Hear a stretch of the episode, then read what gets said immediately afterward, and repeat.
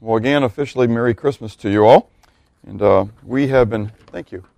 We've been, we've been spending the last so many weeks of Advent looking at Christ's coming and um, the gift, if you would, of, of his coming. That, um, you know, it's Christ's birthday, and uh, yet we're the ones who receive the gift. Isn't that kind of neat? Um, kind of inverted, you know. Jesus is kind of a little aside here, but you know, Philippians 2 says, Let this mind be in you, which is also in Christ Jesus. And that mind is putting the, the needs and the desires above your own. And, and Christ manifested that to us by coming to the earth. He gave us the gift on his own birthday. And the gift was the gift of salvation. And so we talked last week about um, that perfect gift. And on um, Friday night, we looked at God Himself being the perfect gift. And uh, and I mentioned throughout all this time that we're going to look next week, next year, all year at the, the, the focusing on the Christ, that, that God didn't kind of give us this gift happenstance. It wasn't that God all of a sudden, in, in a moment of time, said, Oh, I think I'll give them a good gift right now. But rather, this gift has been 4,000 years in coming. And um, and that, like a, a, a neat mystery novel, God had been dropping hints for 4,000 years that he was going to do this. And that it shouldn't have took anybody by surprise. It's kind of like having a, a birthday celebration. You know, it's supposed to be a surprise party, but every once in a while, the family kind of messes up and they kind of drop a hint, maybe intentional or unintentional, and you kind of have the idea going in that something's going to happen. Well, it should have been that way for the for the Jews in that day. In fact, when when the we see when the the Magi come, they go to Jerusalem looking for the the birth of this king of the Jews, th- assuming that it would happen there in Jerusalem. And so Herod immediately calls for the priests and says, "Where is this going to happen?" And you know what happens? The priests immediately Give them the response. Oh, it's in Bethlehem. That's where Messiah is going to be born. I mean, because it says right there in the book of Micah. And, and, and they rattle off the, the prophecy. And so those who knew the word knew the prophecies. And yet, and yet they weren't prepared to receive the king. They didn't want the gift.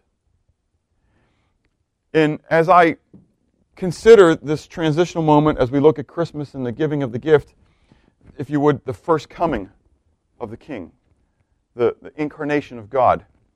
It's a reminder to us that there's a second coming. That when Jesus left, the angels told the disciples that he will come in like manner. Jesus himself stated that he would return, and we'll mention that, we'll look at that this morning. And so, I want to look at this morning the, the fullness of time, where we're told in the scriptures that Jesus came in the fullness of time. In fact, we've been memorizing that passage all, all, uh, all, all month, that in the fullness of time, that God sent forth his son, um, born of a woman, born under the law. And so I want to look at that and look at the fullness of time when Christ came. And, but as we look at this, I want to have it in our mind that the application of this, and I'll kind of bring it out, is not just for yesterday, not just for Christmas, and fun that it is. But the real application of this is God has indicated to us in His Word about the timing of Christ's return. And just as those Pharisees and Sadducees and Herodians and Jews in general had the Word, had the testimony, had the hints, had the indications, had the portents of Christ's first coming. So we have them going towards Christ's second coming. Now, we're going to look at that more in depth later on in the year. We're going to spend about 20 weeks or so looking at the shadow of Christ, looking at the, the, the indicators of Christ's coming, and then we're going to look at the life of Christ, the ministry of Christ. We're going to look at the, the, um, the ascension of Christ, the return of Christ, the reign of Christ, and the reflection of Christ. And, and all this is going to happen, hopefully, this year. Anyways, but we want to focus on, on Christ this year. That's really, if you think about it, the, the goal of our worship services. And so this past year, we focused a lot on the Father, if you would, on God, on the attributes of God, knowing God. And this year, I want to look even more than in depth at the second part of the triunity, the second part of the Godhead, and, and looking at, at Christ. And so, if you would turn to Ephesians, or Galatians chapter 4, um, either in your Bible or in your bulletin there. But, anyways, Galatians 4. And I just want to read those two verses, verse 4 and 5. Because first I want to consider the, the chronological aspect of Christ's coming. And that is, it's the fullness of, of time. The fullness of time. And uh, this is one of these kind of Greek messages here, but I think you'll get a, a blessing out of it. In Galatians 4, 4 and 5, we read, But when the fullness of the time had come, God sent forth his Son, born of a woman, born under the law, to redeem those who were under the law, that we might receive the adoption as sons. In the Greek, there are two primary words referring to time or a, a marking off of time. There's the word chronos. When, so you use the word chronological. You put them in, in order. And chronos really refers to, I don't have a watch now, I have cell phones, right? I have cell phone time. So I don't look at my watch anymore. I pull out my cell phone and check what time it is. And so I don't know about you, but you know, I look, I, pull this out and I, I click my little button if I can find it, and I, I look for the chronos, for the, the time. Okay? This is time. Okay? And so you have a, a chronometer. Does anybody have a chronometer on them right now? Some of you do. Uh, has a chronometer. This we normally refer to them as a watch, but it's technically a chronometer. It's the it's that which measures time. And so see that you didn't know you had something so so so incredible like that on you. I mean, many of us have chronometers all over our houses, you know. Some of our chronometers go cuckoo, cuckoo, cuckoo. Anyways, but you have chronometers all over the place. In fact, someone, I, I probably, actually, I did it, put, put a chronometer on myself years ago so that I can ignore it. And um, you know what it means when, when, the, when a pastor comes in and he takes his chronometer off his, off his hand and he, and he puts it on the pulpit? Absolutely nothing. Anyways, so, sorry. I can I joke about myself. So, anyways, but chronometers, so they're measuring of time. And what we're told in this passage is that that there was a fullness of time. And the word fullness is a neat word too. It's the word pleroma. And it is the word for total completion. Now there's a word teleo, which Jesus uses as tetelestai when he's when he's um, when he's crucified, and he says it is finished, it's completed. Okay, it's more of a business type term. This word pleroma refers more to a, like a, a cup, a, a glass, and you're pouring fluid into it, and you get to the point where um, it's full, but it's not really, really full. You know that you can what? You can trickle just a little bit more into it. And do you know how much you can actually fit into a glass? A little bit more than it can hold, where it just kind of beads because of the hydrogen bonding of, of, of water. Anyways, and so it, it'll, it'll bead just over the top. But if you put one more drop in, what happens? It spills over. That's the fullness of time. Not another drop of time could fit in the cup of God's history. And Christ was going to come. So we're down to the, the, not just the, the, the years, not just the months, not just even the weeks, but we're talking about the very second in the fullness of chronos, in the fullness, the completion, the, the, the cup couldn't hold another second. Now, we're told that in the fullness of time, that God sent forth His Son to be born under the, born of a woman to born under the law to redeem those who are under the law. When when did the plan, literally this this part of the plan, actually begin? Well, nine months ago. If, if Jesus was born in late December, which I, I believe he was, I believe it was end of December, beginning of January timeframe. I don't have a problem with this at all, um, meeting at this time, because I think this is really when it was. Because if um, Zacharias was serving on Yom Kippur, the Day of Atonement, that would have been the end of September, beginning of October. 15 months later would have been the birth of Christ, and that would be right about now. And so, um, but nine months ago, the end of March, beginning of April, would have been the conception. Would have been when God really became flesh. You ever think about that? We think of the birth right now, but if you believe that life begins at conception, and I do, then it was when Gabriel came to Mary and said, Oh, most blessed of woman, you're going to give birth to the Son of God. And how's this going to happen? Well, the Holy Spirit's going to overshadow you. And I don't think the Holy Spirit overshadowed her just before they went to Bethlehem and placed into her womb a nine month old baby. Now, when we think nine month old baby, we think out of the womb nine months, right? But think about it. When you give birth to a baby, you really are giving birth to a nine month old. It's just foreign to the way we think. And if you think it's a mind boggling thing enough to think of God in a, in a form of a baby, think about God submitting himself to a zygote, to a one cell human that is a human. It's a mind boggling thing. And so, in the fullness of, of time, God had a, a plan from the very beginning, before the foundations of the world were laid. God had a, a plan. And time was going to march on. And so we see in Luke 2, I'll just read it for you. It says, And it came to pass, this is the, the typical Christmas reading, right? And it came to pass in those days that a decree went out from Caesar Augustus that all the world should be registered or taxed. And this census first took place while Quirinius was governing Syria. And so we're told some specifics about the what? The time. I don't think it was happenstance that Augustus was Caesar or that Quirinius was the governor of Syria. I think God had that perfect timing already down. Now, what about his second coming? Turn with me to Matthew 24. Matthew 24. Remember, I said we want to we want to be mindful of this because it's a this is a great time of the year to recall.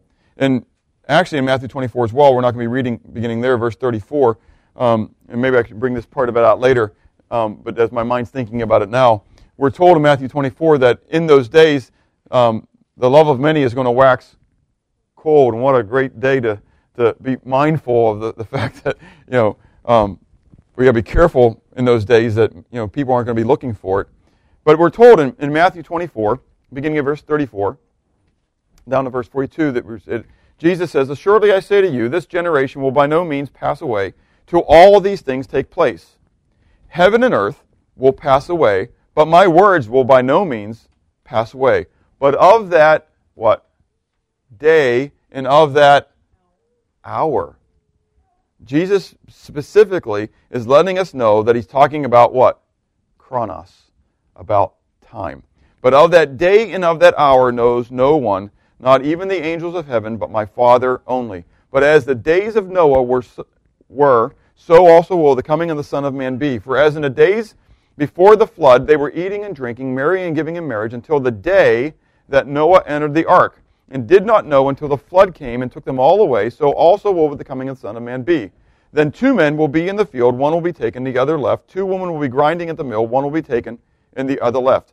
Watch therefore, for you do not know what hour or what time, what day your day is, or your Lord is coming. What's the point? Again, God has a plan chronologically, according to the chronometer, chronometer, that He is going to come.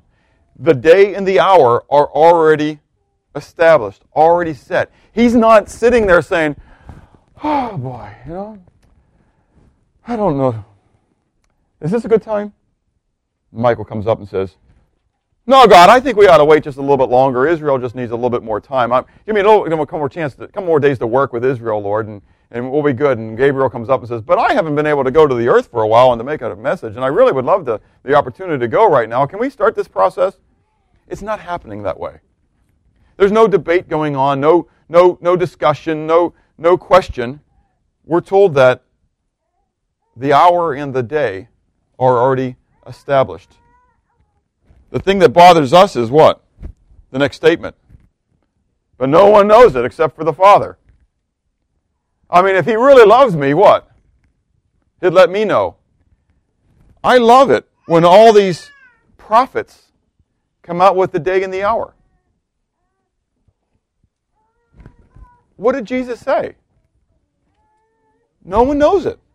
Now, mathematically, I can, I think I can go into the, the Bible and I can, I can pretty much guess the season.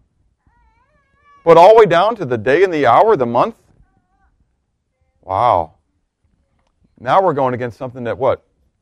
Jesus himself spoke. There is a day and an hour already planned. There is a moment in time. And you know what? It may very well be today. I mean, it may very well be before we leave this room that Christ comes again. The question is do you really believe that? With our mind, we say, yes, yes, we believe that. Theologically, I understand that. I've studied that. But practically speaking, do we live our lives like we really believe that? I mean, did you honestly come today thinking that you may not go home today? That, that Jesus might, I mean, hopefully, that, I mean, now, if Jesus came right now, would you still be sitting here? Okay? I mean, that, I always think the funnest place to be at on the day of the, the rapture, and hopefully I still wouldn't be there, but anyways, would be a Baptist church, and how many people were still sitting there after half the congregation left? You know? Oh, oops. oops. That's exactly right or Methodist Catholic. I understand, but since we're Baptistic, it's nice to pick on the Baptistic people. We're a Bible church, so we can say Bible church, you know, those in a Bible church. But, but that's exactly right. Wherever you're at at that day. But the fact is that there are many people playing the game. But in that day, on that hour, the truth will be what? Will be known. Will be known. And so chronologically, God has a plan. There is a day coming forward when all these things will occur. Now, I want to look as well, though, at the typological, the typological aspect of his coming. That's a big word. What does that mean? Well, that is that there were events, there were happenings that had to be fulfilled. And so, as we talked about in the fullness of time, now this talks about the fullness of events. Turn with me to Romans 5. Romans 5.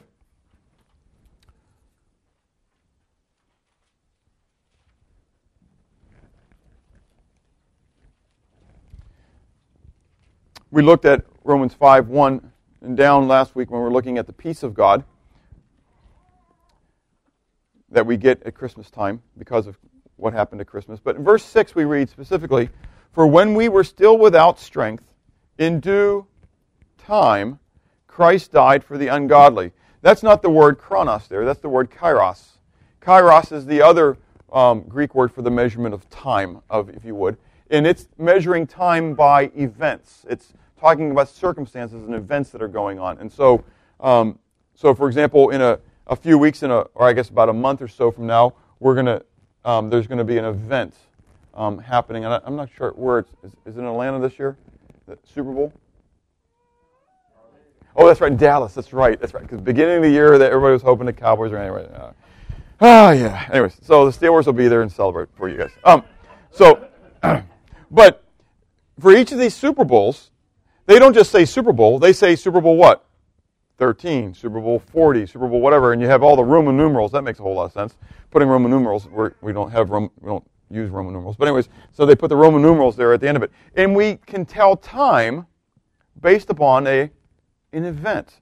There are many people, I, you think I'm really huge on the Steelers type stuff. It's just a, it's a contrast thing, you know, since I'm here. But if I was in Pittsburgh, I wouldn't seem to be a huge Steeler fan at all. I mean, there are people who can tell you what numbers of Super Bowls they were in, who they played, what the score was, who were the MVPs. I can't tell you all that stuff. I just know they won six. Okay, and and the, and the, and the Cowboys won five, five. Yeah. Okay. So, anyways, um, uh, they're leaving now. All right.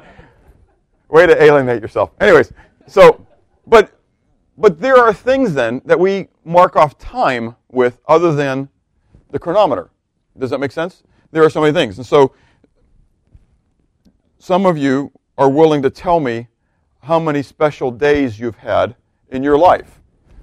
Some of you aren't. I'm going to hit 50 this year. It doesn't bother me. It's just another measurement of the, the chrono, chronometer, right? But that's really not, when I say 50, the reality is I'm saying that I had, what, 50 events. No, no, event birthdays. Make sense? And so I, I'm actually I'm actually older than 49 right now, because we don't track the what, the days. I mean, you know, I'm, I'm actually closer to 50 than I am to 49. But I still tell people then what?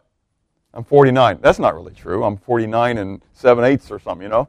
Um, and so, but we, we measure time then based upon birthdays as well. Those are kairos. Those are, those are the, those are those events that are happening. And so that's what's being talked about here, that, that while we were still without strength, in the completion of the events, Christ died for the ungodly. In other words, there wasn't just that God had set out at the beginning of the world that Anno Mundi. Now, understand you got to do Anno Mundi. You can't say um, AD and BC because those didn't exist back then, right? And so it was all AM, Anno Mundi. Anno Mundi means year of the creation, year of the world, okay? And so, um, so God created at zero Anno Mundi. Does that make sense?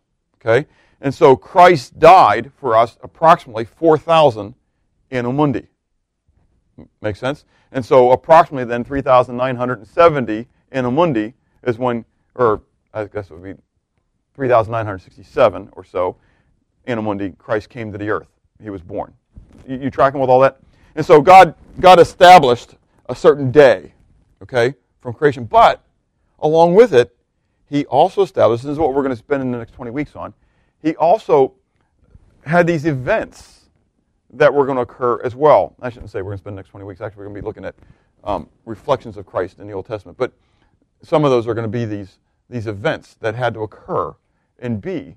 And, and, and, and all of them were fulfilled, just like God established that they would be fulfilled. In fact, that what we read this morning in Ephesians chapter 1, if you can go back there, you'll see in Ephesians 1 that we're told that in the dispensation of the fullness of times or events again, that's in um, Ephesians 1, verse 10, that we see in the dispensation of the fullness of times that he might gather together in one all things in Christ, both which are in heaven and which are on earth, even in him in whom also you believed. Okay? And so that God had these events, these, these circumstances that were going to occur and Christ couldn't come until what? They, they all happened. That's exactly right. And so, so we see the same thing that fullness, the word pleroma, but now this is the pleroma of, of kairos, of kairoi, and chiron, the, the events. So there had to be the cup again, picture the cup, but now the cup had to have each be filled up with those events.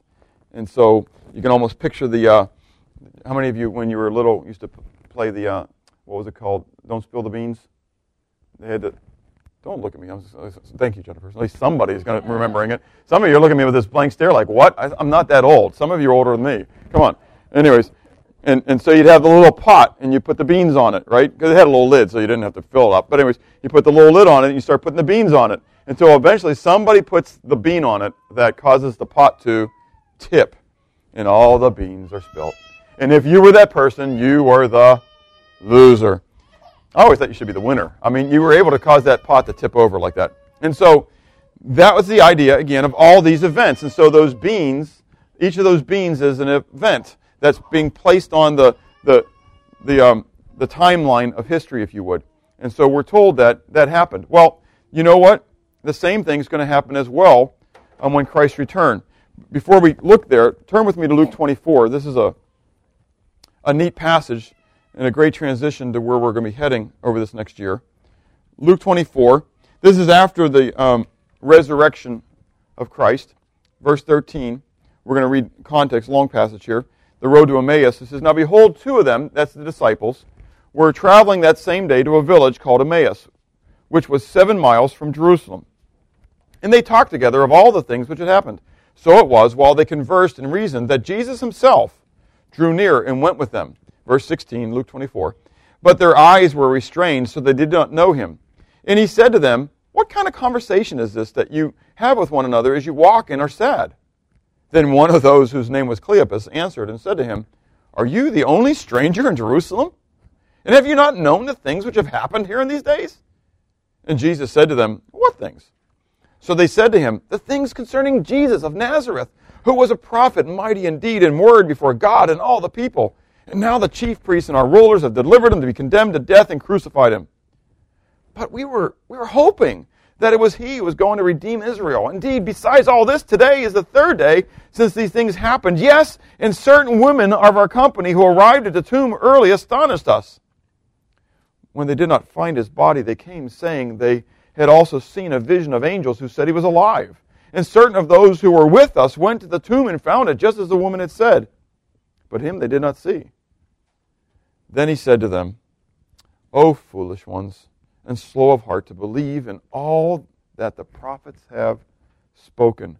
Ought not the Christ to have suffered these things and to enter into his glory? And beginning at Moses and all the prophets, he expounded to them in all the scriptures the things concerning himself. Could you imagine being Cleopas and his companion that day, walking to Emmaus? No, you wish they recorded it. Yes, we all do the, to know exactly what all Jesus, and that's why it's probably left undone. It's for the Holy Spirit to help us to dig it out. That's exactly right. We're lazy people. If it was there for us, we wouldn't do that. And uh, but for Jesus, now they didn't know it was Jesus. Their eyes were blinded at this moment. There's just this guy walking along who they're thinking is what? Dumb. Yeah, what an ignorant buffoon. I mean, how could you be in Jerusalem? Are you the only one in Jerusalem who doesn't know the news? I mean, I mean, you know, you don't know what just went on, and here it is, Jesus hanging out with them. You know, wouldn't it be pretty cool? I mean, the resurrection for dummies, yeah. And uh, but but to be on their side, I mean, they, I know they were intentionally blinded so that Jesus could have this moment with them. And we're told then that Jesus began to. Um, the word in the Greek is hermeneutics. Have you ever heard that English word hermeneutics? And, and it's to interpret, to translate and interpret. Um, the scripture. Could you imagine having God Himself interpret the scriptures for you? Wouldn't it be pretty cool? I mean, isn't that? I mean, I don't know how often you hear that if you're witnessing to people, but so many times I hear people say to me, "What? Well, there's just so many interpretations. You know, everybody has their own interpretation. Well, I'd rather have the interpretation of of God. That really is the only interpretation that really matters. Is that true? And the easiest way for me to figure that out is to take a literal interpretation. I mean, why do I why do I want to read stuff into it? Why do I want to spiritualize it and allegorize it and figuratize it? Why don't I just take it that this is really what God wanted me to know? And so that's what Jesus did. He took the scriptures and he began to show them exactly where it continually said that he was coming. And he was going to do I mean, Isaiah 53 is so clear about the suffering servant, of how Messiah was going to come and how he was going to die. And yet they missed it. Zechariah is so clear where Yahweh says, And they will look upon me whom they have pierced. God Himself declared that He was going to come to the earth. He was going to be crucified, and everybody was going to see Him. And yet they what? They missed it. There's undoubtedly that Jesus had to share those, at least those two passages. I'm sure he shared some, the, how the, the scepter was not going to depart from Judah with him. I'm sure he, he shared with them about Melchizedek from the, from the Psalms, from Genesis and from the Psalms. I, I, I just know that he probably went to Genesis chapter 3 and, and, and showed how the, the seed of the woman was going to crush the seed of the serpent.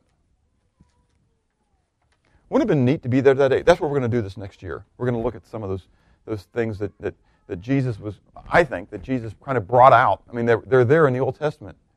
But they were events they were things that were recorded for us. So when the fullness of those events would have occurred, he was going to come. Hebrews 10, verse 1 says, For the law, having a shadow of good things to come, and not the very image of the things, can never, with the same sacrifices which they offer continually, make those who approach perfect. The law, the writings of the Old Testament were just a shadow for Christ's coming. Can I say this then as we kind of head toward the end here, and even toward the end times, the same thing's true for the second return of Christ. In Matthew 24, I know I asked you to move away from that, but back there in Matthew 24, I'll just read the first verse there in verse 34. It said, Assuredly I say to you, this generation will by no means pass away till all these things take place. Now, I began reading in verse 34 because I didn't want the huge reading, but you could begin back at verse 1 when the disciples were saying to Jesus, When will these things take place? When will the end of times come? And Jesus begins to turn, tell them about the famines and the earthquakes and the wars and the rumors of wars and, and all these other things and the false prophets that are going to be coming and, and, and the signs and the wonders that are going to be occurring. And, and they're going to say, Look, there's the Christ. No, there's the Christ. And they're going to be doing all these things. And, he's, and he says, In the, the love of many, because evil is going to abound, the love of many is going to wax cold.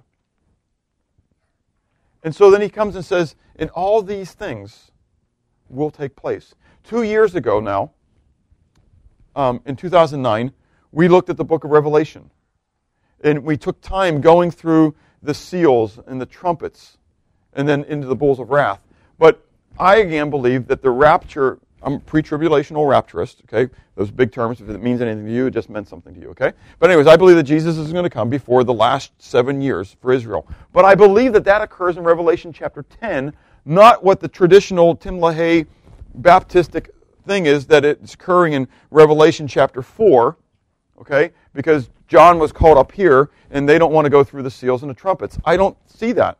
Rather, I see Matthew 24 matching together very well with the seals and the trumpets. And those are all events that are going to occur. Now, I hope I'm wrong. I, and I hope I'm taken up before that first seal. I mean, I wouldn't complain at all if Jesus came back and said, No, it's time. I say, Praise God. But you know what? Just as there were tribulation in the days for the Jews leading up to the time of Christ's first coming, why should it seem silly for us that there may be those days in store for us. You know, if you lived in, in China or Indonesia or Malaysia or Saudi Arabia or Iran or Iraq or Egypt, I can go on naming names, where believers are not allowed to worship in public. They're not allowed to evangelize. They're being thrown in jail, some are being killed. As Americans, we feel many times that we have the the, the unspoken covering that we don't have to experience those things. We may. And we may very well in your lifetime or my lifetime. God said there are certain things that will occur before Christ comes back. And honestly, I look to the world and I see a lot of them already being accomplished. Israel is already a nation. Hosea chapter 6, we're told that after two days, Israel will be revived, and on a third day, she will be restored. A day is like a thousand years, and a thousand years is like a day. Just Israel's existence right now should be an indicator to us that God's chronometer is still marching on, and the events within that chronometry are taking place. And we, as believers, we're told in 1 Thessalonians chapter 5, are not supposed to be like those who are in the dark, but we're of the day. And those times should not take us unaware, but that it will be like a woman in travail, a woman who's pregnant. I've got seven blessings, six births, set of twins. And each one of those six times, I couldn't tell you the day or the hour. But you know what? I could tell you the season of the birth. And I like being the prophet whenever a woman's nearing her, her ninth month, and I can say, I know you want that baby to come, but look at this way. Two months from now, you'll be holding that baby. And they always want to hit me. I better be holding a baby in two months from now. I thought, it could be, it could be tomorrow. It may be three weeks from now. But one thing I can tell you is that in two months from now, you'll be holding a baby. You get it? I don't know the day or the hour. But we ought to know the seasons of his coming. God has written it for us. Just like he wrote the, the, the hints toward his first coming. For those to know when it would occur that it was occurring. But they rejected it. He came unto his own, and his own received him not. What will it be like when he comes back. Now, then, God's plan for Christ's first coming occurred just as He had planned it to accomplish that which He planned to accomplish. Have you received that plan into your own heart? Do you believe it really occurred? Now, honestly, I don't know why you'd be here the day after Christmas if you really didn't believe that. But do you really believe that the first coming occurred and that it occurred for the reason that God determined for it to come, and that is to redeem us? And do you, though, really believe that the second coming is going to come? Because just as God's plan for the first coming occurred and happened just as He established it to happen, so the second coming will happen in the same manner. Are you ready for it? Are you really ready for it? What if it what if it happened? I mean, I know even even I mean honestly, even here telling telling you that, there's part of me that really doesn't expect it to happen. Th- does that make sense? I mean, you know, it's just the way we are. But we need to be prepared and we need to be ready. And to allow our faith to be evidenced by our works by our actions. Let's pray. Father, thank you for your love.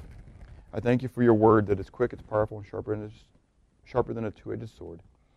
And that you use it to divide us asunder between the soul and the spirit, and the bones and the marrow. And that it, you use it to, as a discerner of the thoughts and intents of our hearts. Lord, help us to be prepared for your coming. Lord, help us to, to be ready. I know it's not going to be in a a manger, wrapped in swaddling clothes, joined by a heavenly host in adoration and praise, as well as protection. But rather, when you come, it'll be in a cloud. With the voice of the archangel at the sounding of the last trump. and you will gather those who are yours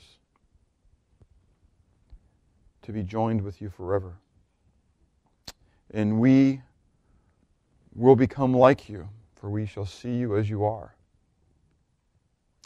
And you shall change our vile bodies that they may be fashioned like unto your glorious body, according to the working whereby you are able to subdue all things to yourself.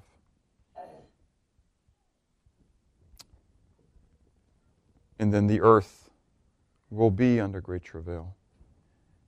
And then once again you will come with your heavenly host to save your people Israel, to establish your throne, just as you've declared. Lord, I pray that we would not be as those who walk in darkness. For we know that you, O Father, are light, and those who have fellowship with you walk in the light. Be glorified, Father, in our lives. In Jesus' name, amen.